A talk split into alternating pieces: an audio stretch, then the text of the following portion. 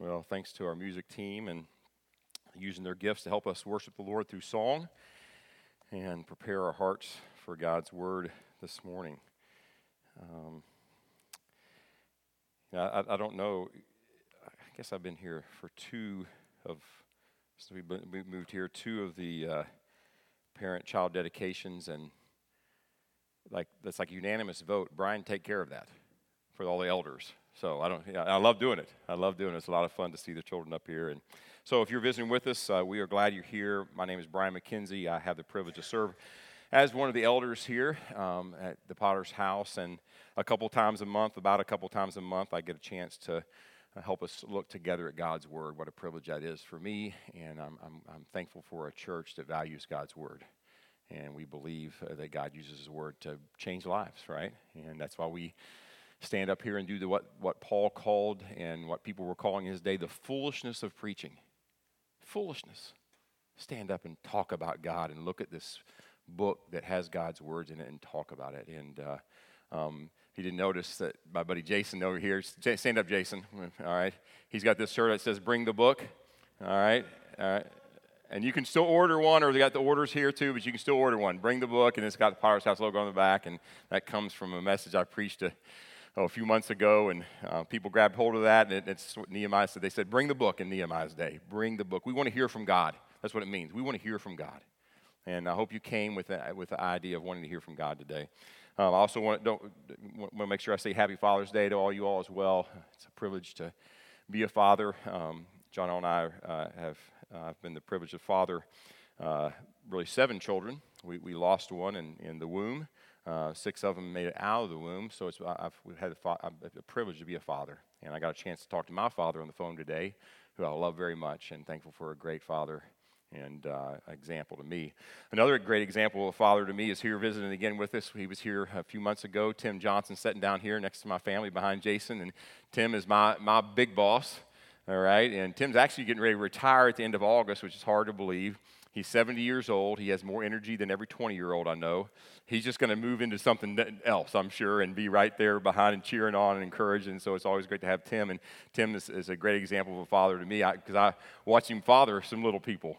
And, uh, and his kids are all grown up and gone. He's a grandfather now. And Tim, it's always good to have you here, brother. Um, Tim and his family have had a house here on the lake for a long time, and he likes to come down here and get away. And we're glad you're here, brother. All right. Well, with that said, this morning we're going to bring the book, all right? We're going to continue our study in uh, 2 Timothy. Uh, we're going through both letters here over the last couple years of Timothy. We're in 2 Timothy, and, and the title of the, the series is called Be Strong in Grace. And uh, this morning, this is part 55 uh, in these two books, and we'll be examining uh, 2 Timothy 2 20 through 22 in a message entitled An Honorable Vessel. Help me, what's the last part of that? Part 1. So you know what's coming next week. All right, an honorable vessel part two. All right, so, but before we look at those verses, we'll do a little review from last week. Uh, last week, Jay covered 2 Timothy, if you were here, chapter 2, verses 16 through 19. And, and he set the passage up by taking us to, if you remember, 2 Thessalonians, uh, a, a, a letter that Paul wrote to the, the church, church at Thessalonica. That's why it's called Thessalonians, if you're not familiar with the Bible. And, and, and, he, and he told, Jay told how Paul was writing this church to, writing the church of Thessalonica in this second letter, partly because some false teachers were teaching that Jesus had already returned and that he had taken the church with him to be forever. Uh, some people call that the rapture. That's actually a Latin word to be caught up. Um, uh, and uh, so that, that God, Jesus had already come back and taken his people. And, and, these people were sitting around, well, what are we still doing here? We thought, part, we were thought we were part of Jesus' people, right? And in chapter 4 of, of, of 2 Thessalonians, Paul wrote to encourage them to encourage each other that Jesus had not come back, that what they were hearing was false. Uh, Jay also let us know that between 1st and 2nd Thessalonians, someone pretending to be Paul, all right, wrote a letter to the church at Thessalonica to discourage the people by saying that Jesus had already come back and he already taken his people. So that's what happened between First Thessalonians and Second Thessalonians, someone else sent a letter, and we know that because if you look at Second, Second Thessalonians, Paul says, "Hey, see what big letters I write with. This is this is my signature. I'm writing this." He's encouraging that what you had before was not true, and what you're hearing is not true. Jesus has not returned yet. He has not come back for his people. Now, now think about this. If, they, if that had been the case, they were going to miss out. If the people believed this false letter, they would have thought that what they had believed in the first place was wrong. Uh, how discouraging would that be? It's, it's likely that Hymenaeus or Philetus wrote this false letter. And we don't know for sure, but it's very likely. Uh, we think this because the false teaching that had been presented in the false letter to the Thessalonians had crept into the church of Ephesus where Timothy was serving. Uh, Jay then pointed out in verses 16 and 17 of our passage last week how Paul encouraged Timothy to avoid false teachers like this and, and the false gospel who, whose message would spread like gangrene. What a, what a picture! Gangrene and, and destroy people. And then Paul went on to actually name the false teachers and their false message. Look at there with me again. Well, I thought I had that up there, but I guess not. I'm going to just um, read it to you here. Uh, but listen to what he says. And their talk will spread like gangrene. Among them are, listen to the names, Hymenaeus and Philetus. We, we, we met Hymenaeus in 1 Timothy as well, okay? Men who have gone astray from the truth, saying that the resurrection has already taken place, and they upset the faith of some. So it sounds like what Paul was dealing with in, in the church of Thessalonica uh, had now crept in the church of Ephesus. Because he names them and he says, This is what they're teaching. They're teaching that, that the resurrection has already taken place. And it was upsetting the faith of some people. And, and this is why we think that one of those two men probably wrote that false letter. Uh, this false teaching was leading people astray, leading people to either question the gospel or even reject the gospel, not the, the one true gospel, the good news that Paul had received from Jesus. It wasn't Paul's gospel. It wasn't someone else's gospel. It was the gospel of the Lord Jesus Christ, which he received. And some people began to question this. And Jay pointed out that this would obviously cause concern for Timothy and those who were in, Tim- eh, eh, who were in Ephesus, where Timothy had faithfully served. They were concerned. Hold on. And, and that teaching had been, and, and, Paul's calling the guys out. Hey, Hymenaeus and Philetus, what they're teaching is wrong. That's not the true gospel. Well, what happens to those who begin to question the true gospel or, or think there's no, it's no longer true? And Paul answered that in verse 19. Nevertheless, the firm foundation of God stands, even with all that, having this seal. The Lord knows those who are his, and everyone who names the name of the Lord is to abstain from wickedness. Notice that the fact that the Lord knows those who are his. The Lord knows those who have truly believed, those who have been born again, in spite of the current confusion or doubts. This is actually a quote from Numbers 16:5.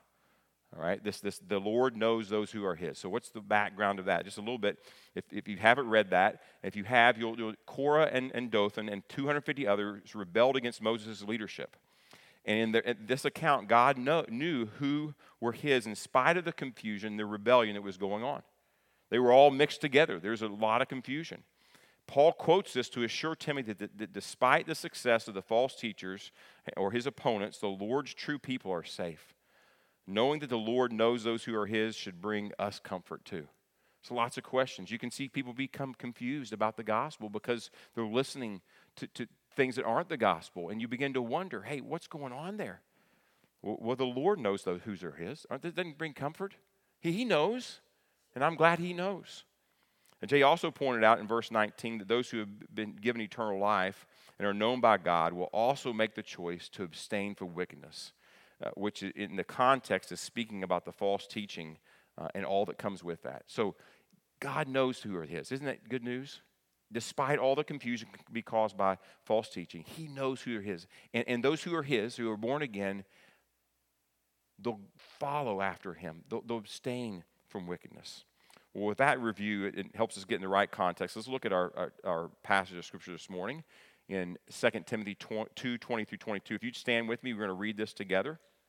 2 Timothy 2 20 through 22. We read this with me. Now, in a large house, there are not only gold and silver vessels, but also vessels of wood and of earthenware, and some to honor and some to dishonor. Therefore, if anyone cleanses himself from these things, he will be a vessel for honor, sanctified, useful to the master, prepared for every good work. Now flee from youthful lust and pursue righteousness, faith, love, and peace with those who call on the name, uh, the Lord from a pure heart. Sorry. Let me pray. Lord, thank you so much for your word, and we do trust that you would speak to us through your word. Lord, you would bring about the change in each of us that needs to happen from your word. Uh, Lord, give us clarity uh, what your word says and how that impacts our lives today. In Jesus' name, amen. You may be seated. Well, before we look at these uh, um, three verses, uh, I want to show you what I brought up here this morning. All right. Now, some of you probably thought I had something in it, so when it started sliding, you're saying, oh boy, don't worry, there's nothing in it okay? All right, there's nothing in it, all right? All right, I brought up here, okay, what is this? This is a mug that a friend of mine in Texas, this is before I deserted Tim years ago. I worked for Tim for eight years in Illinois, then I went to Texas for almost 14 years when pastoring a church there. Um, but that December, we had gone up for our last visit. We moved at the end of January 2005. So this was given to me December of 2004. Uh, you can see it says Texas on, and the back of it says everything's bigger in Texas, and it's a pretty good sized mug. At that time, it was the biggest mug I had. Um, and James Robert was assured me that every mug is this mug this size. So we're going to compare when we get home that most mugs are not this size, all right? It's my big mug, and, and I've kind of commandeered it, all right, as, as, as mine. So I, I, I even use it to drink my tea out of this morning, my hot tea. That's what I use this morning and I rinsed it out, cleaned it out a little bit before I brought it. And I'm sure some of you thought when I said I used this this morning to drink, some of you all thought I was going to say coffee. Yuck. Never. And to my knowledge, and sweetie, please do not tell me if it's any different than this. To my knowledge, coffee has never touched this mug. Don't tell me any different because it will really it will ruin everything if it I may have to do some damage to my rug here, all right? And if it has, then, then, then I'm going to make sure that I'm going to purge this thing, all right, of that yucky black stuff that's going to mix in with my tea, all right? I just said don't do that, all right? This mug is reserved for only the finest, all right? It's, it's reserved for tea or sometimes milk that I dip, dip my cookies in. All right, you can feel me there. Okay, that's what this mug is reserved for the, the finest liquids in the world hot tea and milk for cookies, and not that other black stuff that most people overpay to drink. All right, with all the la di das and lattes and all that kind of stuff. All right, and I tell you this about my special mug because in our passage of scripture this morning, Paul is going to talk about mugs or he's going to talk about vessels, things that hold stuff in our homes, especially liquid. Paul is encouraging Timothy and the followers of Jesus at Ephesus and us to be vessels that are used for honorable things like tea, not coffee. All right? I know Jay's really going to have fun with this when he gets back, but he's, he's got all those special machines in his office in there that make, you know, the lottie das and all that kind of stuff with the talk, coffee. But Hey, it's, it's, it's, but, but Paul's going to encourage us to, to be vessels of honor, used to contain things that are honorable and used for honorable things. Uh, and God, through Paul, is, is going to encourage, he's going to exhort us to be vessels that are used to contain and carry the most honorable thing of all, and that is the one true gospel. The gospel that's by grace alone, through faith alone, in Christ alone, for the glory of God alone. Let me say that again. There's only one true gospel, good news. That's what the gospel means. There's only one true gospel, and that gospel is by grace alone. It's a gift. We don't earn it. It's by faith alone. We trust in what Jesus has done for us in Christ alone, not Christ plus something, right? Because Christ plus something equals nothing, it equals death, but Christ plus nothing equals everything. Christ alone for the glory of God alone. Because if it's done that way, only God gets the glory. It's not what we do, it's what He's done. Remember that. It's a spelling. Christianity is all about spelling. It's the difference between D O and D O N E. Everybody else says it's what you do to make yourself right with God. Christianity, right, from the beginning in Genesis, is all about what He has done D O N E. Isn't that good news? That's the one true gospel. And we want to be vessels, as Paul's going to exhort Timothy and us and the church of Ephesus to be vessels like that who contain and carry that message to the world. Because any other message is not good news. Is it? Is it good news that it's Jesus and if I do enough, then maybe I'll make it? Is that good news? How much you got to do? We've talked about this before. There's 613 um, laws in, the, in the, the Mosaic covenant. 613. We can't even name the top 10, and we can't keep the top 10. So if it's Jesus plus us doing something to earn our salvation, we're all in trouble. That's not good news to me at all. That's not what the Bible teaches, and it's not good news. Well, so we're going to examine, and as we examine 2 Timothy 2 20 through 22 this morning, we'll be challenged by three exhortations to be honorable, an honorable vessel. So here they are. I know you, we got some note takers out there. This again, help, I do this because it helps me kind of get my mind around the big picture of the passage. We're first going to, um, uh, the, the three exhortations understand the metaphor of vessels, envision the promise of an honorable vessel, and then embrace the cleansing process to be an honorable vessel. So that's what we're going to look at. These are the exhortations. And it's important we understand what these exhortations, and sometimes I, I word them like this as exhortations. Sometimes they're just statements. This, I, it's an exhortation because I think Paul is exhorting Timothy and exhorting us to understand, to envision, to embrace.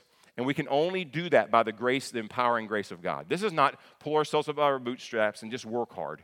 That's not what I'm talking about. I'm talking about the grace that God gives us on a daily basis to understand, to envision, to embrace. Can only be done by the grace of God in and through us. Well, look with me at verse 20 here of our passage. I'll read it again. Now, in a large house, there are not only gold and silver vessels, but also vessels of wood and earthen, of earthenware, and some to honor, and some in dishonor. So it's in these words we discover our first exhortation to be an honorable vessel. Understand the metaphor of vessels. Paul gives us a metaphor here in verse 20. Uh, and some of you think, okay, metaphor. I remember hearing that like in freshman English in high school. What is a metaphor? We don't use that word much anymore, um, but uh, uh it's a figure of speech right? Where you, you use an object to represent something symbolically. So it's not actually that. So, me, what's some examples of metaphors? Life is a highway. Is life really a highway? No, it's not a highway. Now, if you like the movie Cars, Life is a Highway, you remember that song, okay? Life is a highway, that, but, but, but it's a metaphor. Her eyes were like diamonds. All right?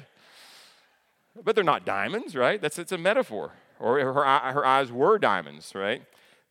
Here we go. This will be VBS, and some people coming out of VBS come with 150 kids.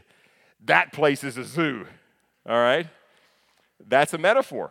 It's not, this is not a zoo, but they're going to say, look at the building, say, that place is a zoo. And how about this? Jesus used metaphors all the time. I am the good shepherd. Was Jesus an actual shepherd of physical animal sheep? No but he was using a metaphor, something symbolic to represent something real. It's a metaphor. So, so notice now in, in, in this in verse 20, um, our metaphor here that, that Paul gives, the, the words large house. Large house. The context seems to be pointing to this being the visible body of Christ or the Christian community within the, which are fal- false teachers like Timothy was dealing with. So, in the visible church, there can be true believers and non believers. There can be false teachers within the visible church. All right, so in a large house, this is what he's talking about. We look at our context, what he's talking about. This is, this is a, he's, he's, he's helping Timothy in the church of Ephesus to see this, all right? And, and then you notice the word he uses the word vessels, which I just had an example of a vessel. And, and it's, it's, it's, it could be jars, it could be dishes. Um, specifically, mostly when you use the word vessel, it's, it's usually talking about uh, things that hold liquid, not always. And notice also that Paul points out that there are different types of vessels. Look, at, look again there in verse 20. There, there's gold and silver vessels, and these are used for honorable things or noble purposes, some translations say, such as a public meal or a banquet. I mean, this is bringing out the fine china. We have a, a, a this, this uh, um, I guess it's called a china cabinet. I was going, what's this thing called? It's a china cabinet because it's a cabinet and it contains china, right? And we have these nice dishes, and every once in a while, those dudes find themselves on the, and man, you know something's getting ready to happen. When those guys make themselves out of that china cabinet onto your table, I mean, they're thing for honorable use. Now we're going to be in trouble. We get better, every, every time we have somebody for, for, for lunch or dinner, we better pull those things out, sweetie, because they don't think we're giving them the bad stuff. I'm in trouble now. Uh, I guess I'll be washing them all too. Okay. And then you have wood. You have wood and earthenware. Some tra- translations say clay. That's earthenware. And these are the other vessels. Uh, they're used for dishonorable things, such as garbage, excrement, and they're often thrown away with their contents. These are the different kind of vessels. They're made of different things that Paul is in this metaphor he's using. So Paul uses this metaphor to help us te- help teach something of greater importance.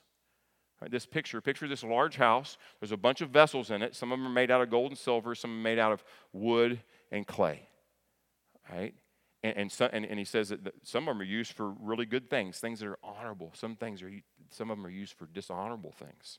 So he uses this to, to paint this picture of something much greater, which he makes clear in verse 21.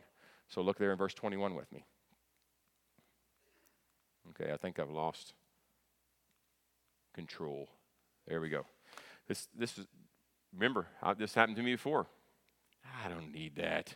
All right, here we go. If you got your Bibles, hopefully you do, and you, uh, and you had them pulled out already, you can look there in, in 2 Timothy 2 uh, 21 with me. I'm going to read that again. Therefore, if any Oh, there we go. We're back, at, we're back in business. Way to go. All right. Therefore, if anyone cleanses himself with these things, he will be a vessel for honor, sanctified, useful to the master, prepared for every good work. And it's in these words we discover our second exhortation to be honorable vessel. Envision the promise of an honorable vessel. Notice the words, if anyone. If anyone. I love this. If anyone. Who's anyone? Anyone. Timothy? The people of the church of Ephesus? Us? If anyone. Anyone.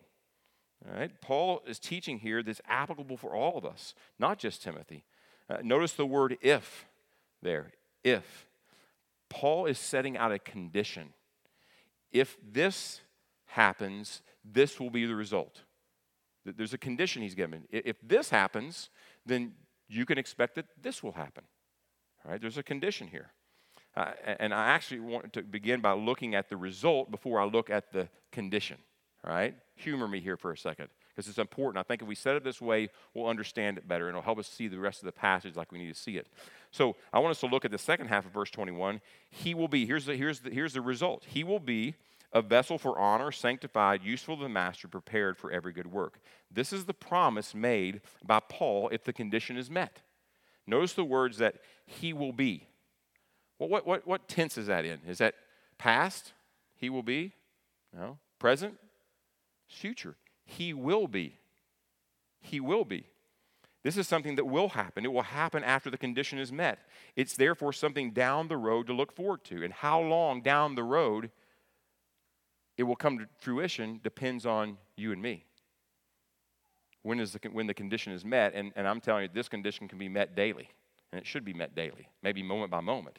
But when that condition is met, this is when it's going to happen. It's going to happen after the condition, it's in the future. Well, Paul is exhorting Timothy and the church of Ephesus and us to envision the promise of an honorable vessel, to, to, to look down the road. What does an honorable vessel, vessel look like? Envision that. What does it look like? And he wants us to see what it looks like, an honorable vessel. So we're going to long to be an honorable vessel. That's what he's doing here. To look down, to envision what does it look like. So if we meet the condition given, what will happen? What, what, will, what will it look like? Paul says we will be a vessel for honor. A vessel for honor, an honorable vessel. And I, I assume that everyone in here wants to be an honorable vessel, right? We want to be the fine china. We want to be the, the vessels made of gold and silver that are used for things that honor the Lord and, and are blessing to others. A, a vessel, a person, a life that is used for honorable purposes that glorify God by holding fast to his gospel and taking it to others. And, and what is true of an honorable vessel? I, I love Paul, and it, I, because the Lord knew that, that he needed to in, inspire, breathe out through Paul these words because he knew I would be reading it and I would need it as simple as possible. That's why I love Paul. He just knew that old linebackers would be reading him, all right? He just lays it out. So, what's it look like to be an honorable vessel? He gives us three statements. He tells us exactly what's an honorable vessel. The first word, look at verse 21 sanctified. To be sanctified means to be holy. It's, it's, it's, it's, it comes from the same root as the word holy. It means to be set apart. In the Old Testament, the word holy comes from a, a, a word means to cut, to separate. Okay? And, and, and, in a sense, you could say when, when we see in Isaiah 6, it says, Holy, holy, holy is the Lord God Almighty. It's the only attribute of God that's mentioned three times. It's like underlined bold. This word here means to cut. He's separate, He's other, He's a cut above. And He says that those who are in Christ, we're all sanctified, that we're a cut above, we're set apart to be different, to be holy. When we first come to faith in Jesus, we're, we're sanctified, we're made holy, we're set apart for honorable purposes. I love, I love this passage in Hebrews 10:10. Look what it says. By this will, we have been sanctified through the offering of the body of Jesus once for all. Speaking to believers, all right? Notice that phrase, we have been sanctified. This is in the perfect tense. We've talked about this before, and, and, I, I tell you this um, not to, say, well, he really knows his tenses. It's important to know because of what this teaches. We have been sanctified. This, this is really good translation of, of, of, the word we have been. We know that's past, right? We can see that in English. But it's actually in a perfect tense, which means this it's a past action, it's a completed action with a resulting state of being. All right? It happened in the past, it's complete. There's nothing else to be done, and it will go on forever. It'll never change. Hear that? So if you're in Christ this morning, you have been sanctified. You will always be sanctified. You are holy because you're in Christ. You are set apart because you are in Christ. That will never change. Right? That's that's that's we have been sanctified. All right? Happens at the point of conversion and remains true forever. However, there's another aspect of sanctification, and this is usually what mo- most people think of when they think of the word sanctified, all right, or holy. Uh, and, and so there's another aspect of this in the follower of Jesus, and we see this. I love this. Just four verses after this one in the same passage in Hebrews 10:14.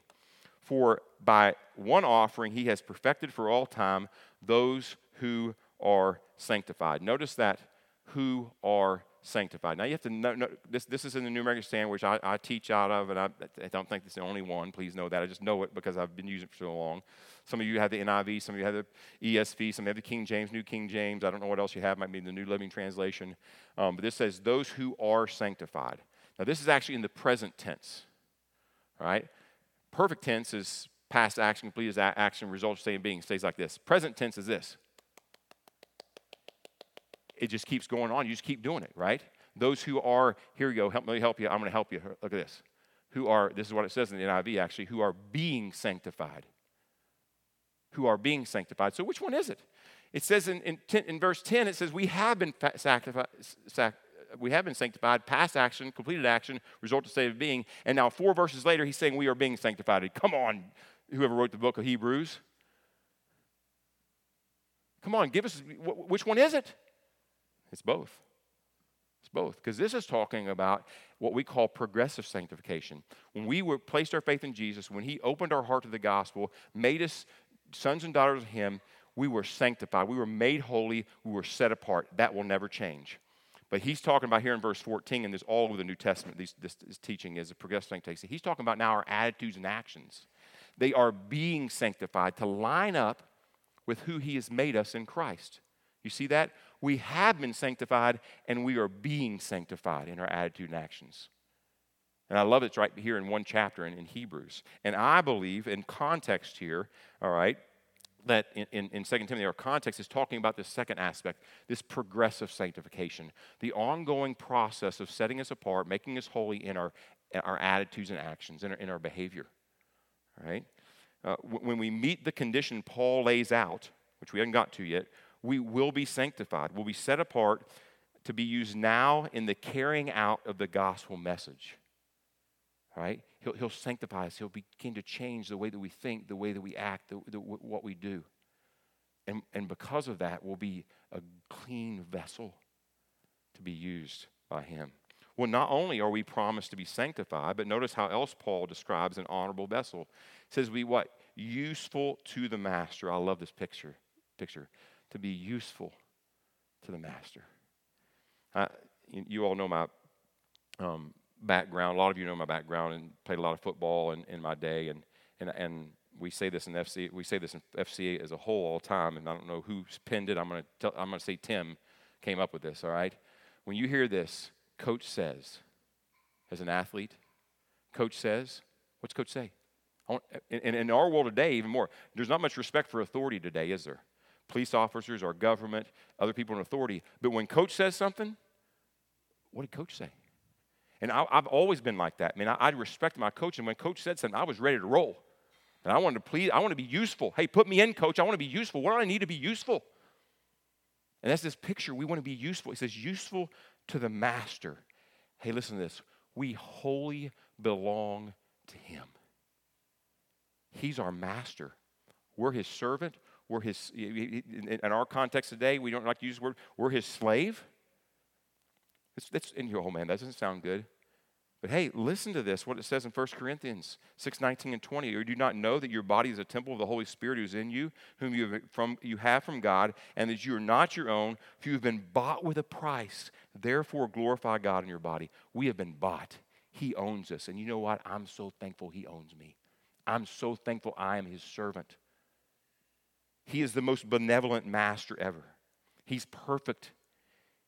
He gives good gifts to His children, doesn't He? He knows how to discipline us for our good. Who doesn't want a master like that? Who doesn't want a father like that, right? That's why he's called a father. When we be useful for the master, be useful for his purposes. And this will, again, happen, will be useful to the master when the condition Paul lays out here in a second is met. Well, not only are we promised to be sanctified and useful to the master, but notice the third thing Paul describes when referring to an honorable vessel prepared for every good work. This is the practical outworking of the gospel in our lives. Good works. It's what flows from those who have been born again, who have embraced the good news that Jesus died for us. It's what comes out of us. I just, just I don't want to get off on a tangent here, but we're living in a world right now that everything's called gospel.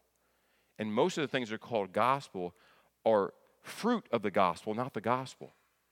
How we treat our neighbor, that's fruit of the gospel. That's not the gospel. Don't get that confused. How, how, how we respond to authority, which should be good. We should be uh, honor and respect authority. That, that's the fruit of the gospel. That's not the gospel.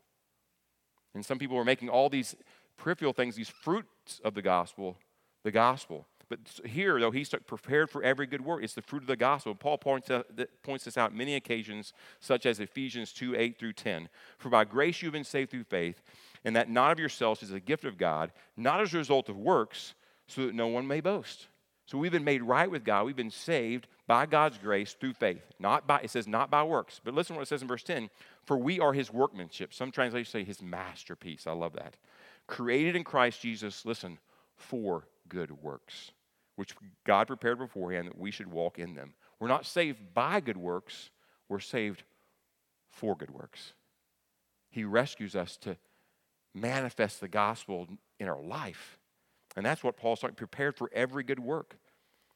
So, so we, we see here that when we meet the conditions, all right, that Paul lays out here to be an honorable vessel, that we're going to be sanctified, useful to the master, prepared for every good work. Now, who, who wants to be in on that? I know I do. I'm, I'm in on that. I, I want to be that. I want to be an honorable vessel.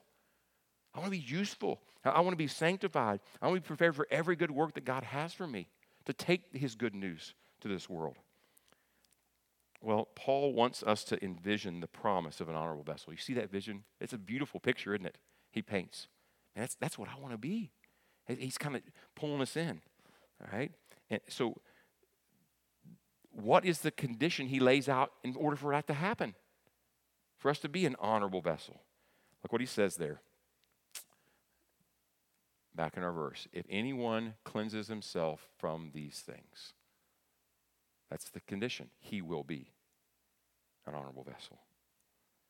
Well, notice that phrase. Uh, first of all, the word cleanse, it means actually it means to purge, to clean uh, uh, thoroughly.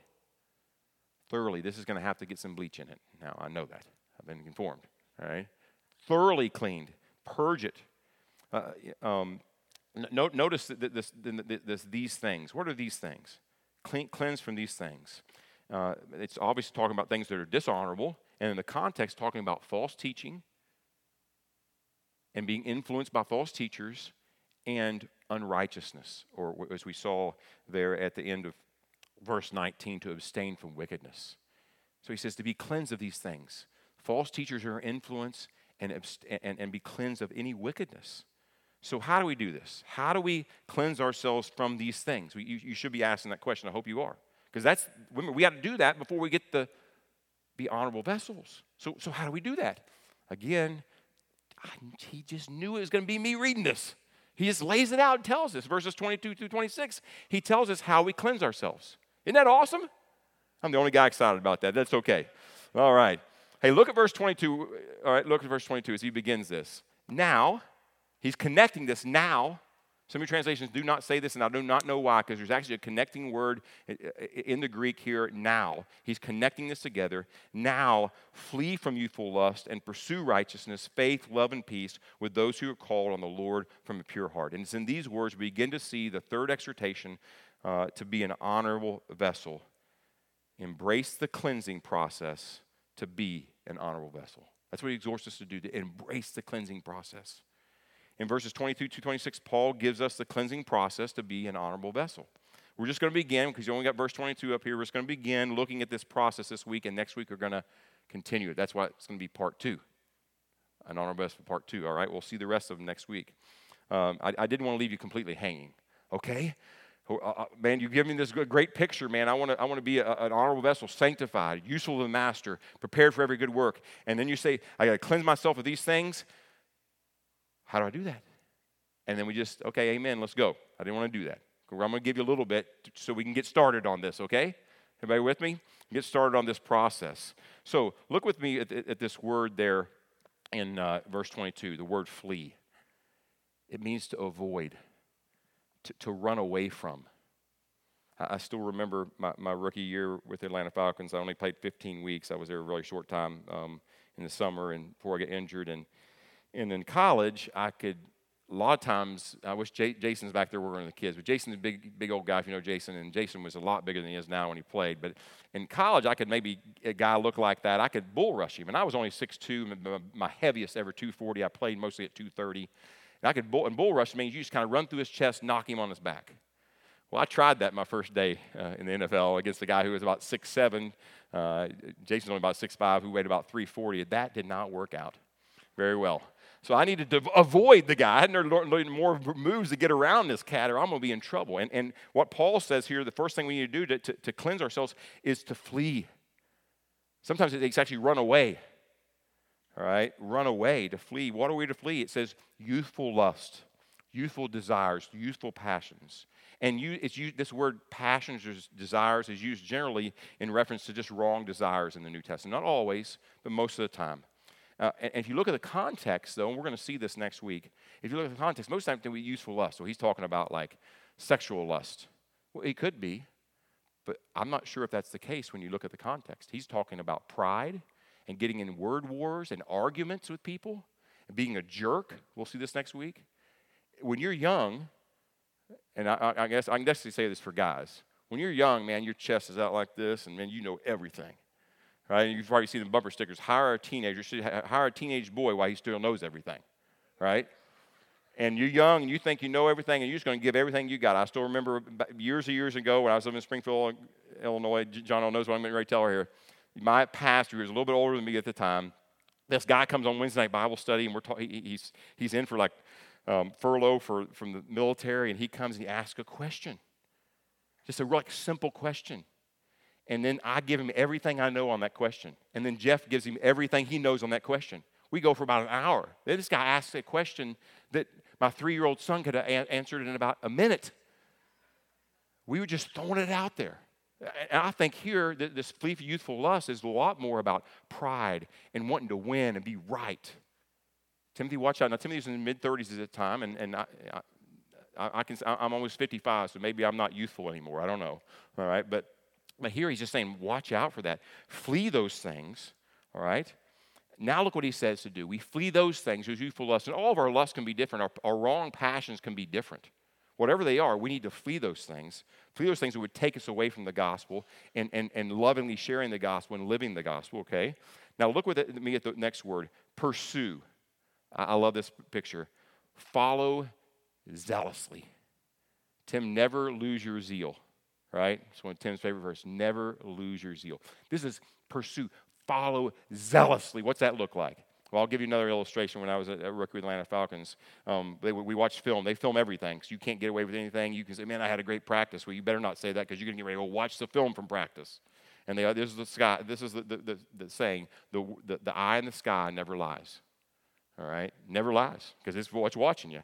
And so I get in there my first, and I thought I had a pretty good practice, and I, I wasn't going to say that, though I knew better. I go in there, and, and, and, and, the, and the coach kind of winds the film back. All right, guys, everybody watch McKenzie on this play, and all the older guys in there, too. Watch McKenzie. What's he doing? And one other guy goes, He's doing the pro glide, coach, the pro glide. What's the pro glide? Well, in, in, in football, if the play's away, you're supposed to pursue to the ball with all you got in case they don't tackle him. Well, I was running and I looked good. I mean, I had my form was good. I mean, I was going, all right? And I looked good, but I wasn't zealously pursuing. I was just running, and they called me out. I'd never had that happen. I mean, in college, if I just kind of ran, oh, he, he's getting his pursuit angle. He's doing what he's, he's check. He got he, he good on that play. Well, no, not anymore. Because at this at that level, you be, better be zealously pursuing with all your heart, giving everything you had to get there. No more pro glide. And that's what that's what Paul's saying. He's saying, just pursue, hey, but get everything you got. Pursue these things. Flee these things, pursue these things. What are we to pursue? What are we to follow zealously? Just, just take a, couple more minutes here. First we're to pursue as you, pursue, as you see righteousness. It, it, means right conduct according to the will of God and, and the things that are pleasing to Him, which flows out of a heart that's been made righteous, that's been made right with God through faith of Jesus Christ. To pursue the things that are right. All right. Secondly, we're to pursue faith. And in the context, it means faithfulness, continually trusting God on a daily basis, faithful to our calling as followers of Jesus who protect and spread the gospel. Pursue that. Pursue being faithful to what God has called us to with our lives and with our lips. Everything we do, everything we say, faithful. God calls us to be faithful. The results are up to Him, aren't they? That's what a faithful person is, is just do what God's called us to do. Thirdly, it says we're to pursue love. We love the word love, don't we? Love. And, and I, this came to mind, and, and I, I'm sure that Paul's uh, writing to church Ephesus and Timothy, this probably came to their mind because they'd heard this many times, and you have too. What it says in Matthew 22, 36 through 40. Teacher, what is the greatest commandment in the law? This is them asking Jesus, all right?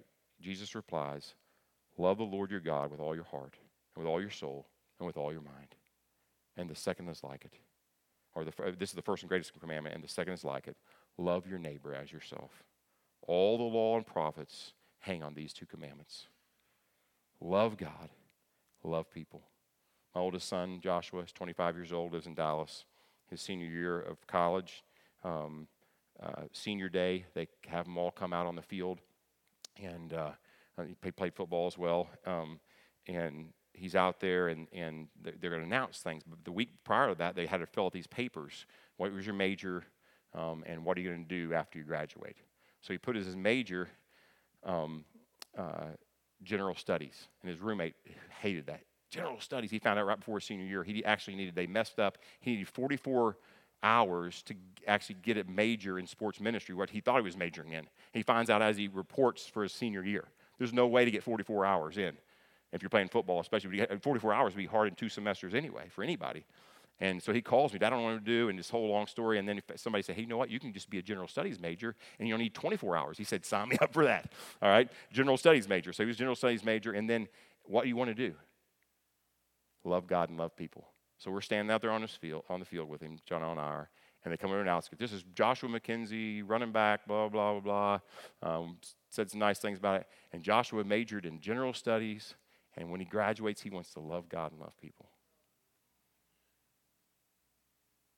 See, Joshua want to pursue, pursue these things. And my prayer is we want to pursue these things. We want to pursue love.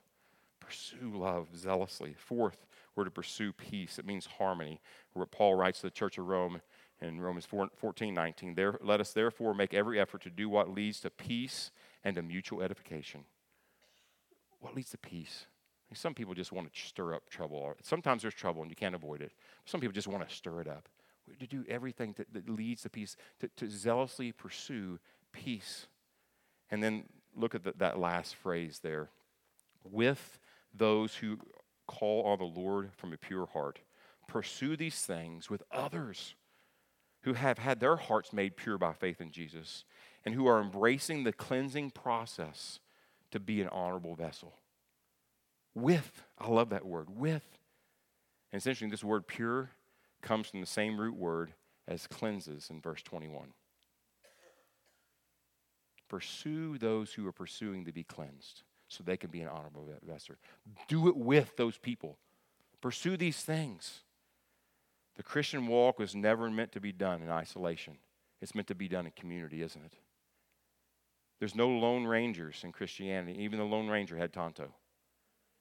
It's, it's together. It's together. We pursue righteousness, faith, love, and peace with, with those who are called or who call on the Lord Jesus from pure heart. And that's exactly opposite of what the false teachers were doing. Well, so what? That's always a question we want to ask. So what? What big difference does all this make?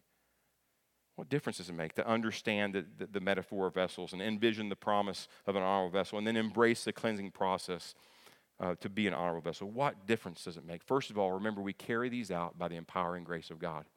It's not we work harder at it, we trust God more, and then He'll empower us to work. We just go at it, we trust He's doing it through us. That's what we do. And, and let me say this on Father's Day, guys, on Father's Day. If you're a father in here, if you're a potential father in here, if you're a dude in here, all right, just listen we need to be leading when it comes to be honorable vessels. We're called to lead when it comes to be an honorable vessel. It may be hard this morning, but here's the great news. All right? To run and work the law demands, but gives us neither feet nor hands. A different news the gospel brings, it bids us fly and it gives us wings. He's calling us to be vessels, all of us, not just followers, but all of us, to be vessels, be honorable vessels to get involved in the cleansing process. And sometimes that's hard. Sometimes it hurts as it burns off of us. Sometimes it hurts as it's being scrubbed a little bit. And we pursue these things we're called to pursue. But it's worth it. It's worth it, isn't it? And He gives us the power. He gives us. He bids us fly and He gives us wings. He gives us the power to do that. That's good news.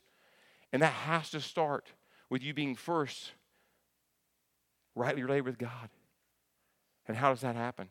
I never want to take this for granted that everybody knows that. What is the gospel? What is that good news? Here's the good news. Well, actually, this, this sets up the good news. Here's, here's the beginning of setting up the good news God created us in his image to, lo- to love us, to walk in fellowship with us, to have a great relationship with us. And the very first man and woman just said they had a better, decided they had a better idea. And we all do the same thing. They said, you know, God, no thanks. I got a better idea. And they walked away, they disobeyed God. They didn't pursue righteousness. They pursued what they were thought was right by, as they were tempted by the enemy. And they walked away, and that separated them from God. It's called sin. God called them to glorify Him, and they glorified themselves. And that separated from God. That's a problem. And we're all like that. We're all born like that, actually. Separated from God, and we prove it by our actions and our thoughts and our attitudes. And it separates from God. But here's, here's, why, here's the good news the gospel. But God sent his own son, Jesus, to die in our place, to pay the penalty we deserve for our sin, which is death, to pay that penalty for us. He rose again three days later to conquer sin and death, to bridge that gap back to God. Isn't that good news? We don't have to try to bridge that gap because we can't. That's good news, as it's called. And Paul calls it the glorious gospel of our blessed God. I love that. He can't even get all the adjectives out how awesome that gospel is. And, the, and, and God's word says this if we would turn from trusting in ourselves to making much of ourselves, glorifying ourselves, and turn and trust in what Jesus did on our behalf, He will forgive us. He'll make us right with Him. We'll be His son and daughter, and we'll be an honorable vessel, useful for the Master. And that's what I want to be. And I hope that's what you want to be. It begins there. And if you're already there, then jump into this cleansing process and watch what God uses you for. Would you pray with me? Lord, thank you so much again for your word, the clarity of it. Lord, this is not one of those passages we have to scratch our head and say, man, wonder what that meant. We, we get it. And Lord, we're so thankful that you make it clear. Thankful, Lord, that you give us the privilege to be honorable vessels that can be useful in your service. We trust you to make us those honorable vessels. Lord, we want to jump into this cleansing process. We want to flee the wrong things and pursue the right things and allow you to use us for your glory. In Jesus' name, amen. Well, as we close, we're going to have a couple couples up here. If you want to talk to them about baptism or have other questions, please utilize that. We need somebody to pray for them. Um, if you stand with me, I, I want to I want to pray this over you. This will be our benediction, our blessing, and I want you to listen real close to what this passage says because there's a word in here that I'm going to emphasize that I emphasize in our time together. This is found in Ephesians uh, 3 14 through 19. For this reason, I bow my knees before the Father, from whom on every family in heaven and earth derives its name, that he would grant you, according to the riches of his glory, to be strengthened with power through his Spirit in the inner man, so that Christ may dwell in your hearts through faith, and that you, being ground, rooted and grounded in love, may be able to comprehend, listen real closely, with all the saints, not by yourself. May be able to comprehend with all the saints what is the breadth and the length and the height and depth, and then know the love of Christ which surpasses knowledge, that you may be filled up to all the fullness of God. Amen. Be blessed.